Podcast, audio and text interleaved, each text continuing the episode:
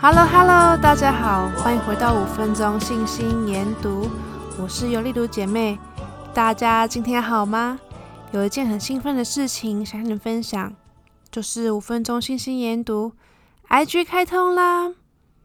大家以后听完五分钟信心研读，有任何问题、想法，都欢迎到 IG 留言或私讯哦，或是有任何主题想聊聊的，都欢迎提出来。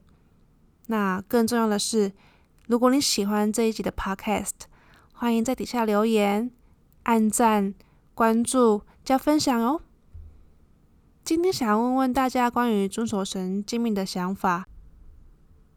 记得我开始对读经文感兴趣的时候，是在国高中时。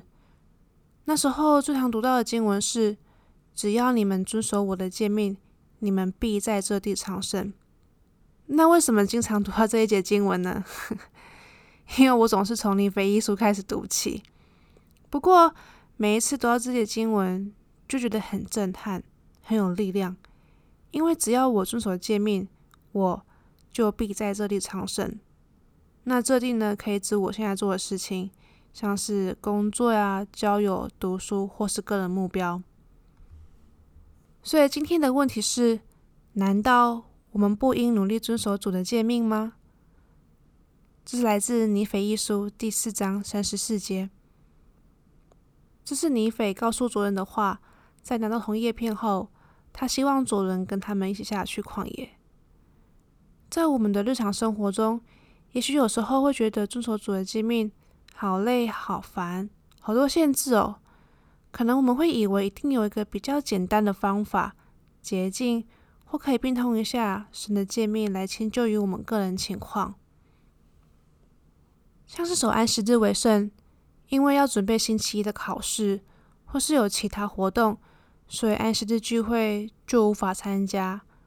又或许一天下来，工作读书太忙太累，所以没有时间研读经文和做一个虔敬的祈祷。七十元布施卡尔森长老说道：“我们之所以选择不服从，通常是因为一。”我们认为这条诫命不适用于我们。二，我们不相信这条诫命很重要。或三，我们确定这条诫命太难服从了。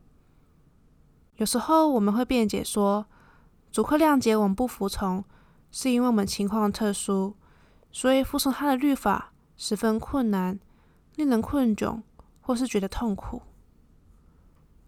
然而，忠心的服从，不论任务看起来多么艰巨或微小，都会带来主的指引、援助与平安。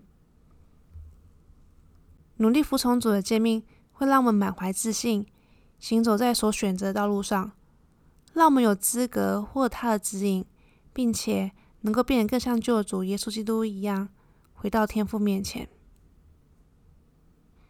读到这边，是不是觉得很有力量呢？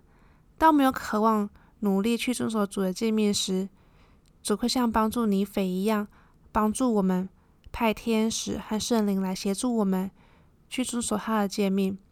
只要我们愿意去做。所以，你今天决定如何去遵守主的诫命呢？跟我分享吧。谢谢收听，我们下次见。其实，我觉得遵守神的诫命。真的真的很重要耶，因为它就像是一个盾牌一样保护着我。而我最看重的是遵守诫命后的祝福，就像我最喜欢的经文，他说：“只要你们遵守我的诫命，你们必在这地长生。”昨天和朋友去逛信义区，然后有聊天，聊到彼此的情况。朋友说了一句话，他说：“遵守诫命，神会祝福我的。”哇，我觉得。朋友做了一个这么简短的见证，但是你的力量是那么的强烈。是的，真的没有错啊！遵守诫命，神会祝福的。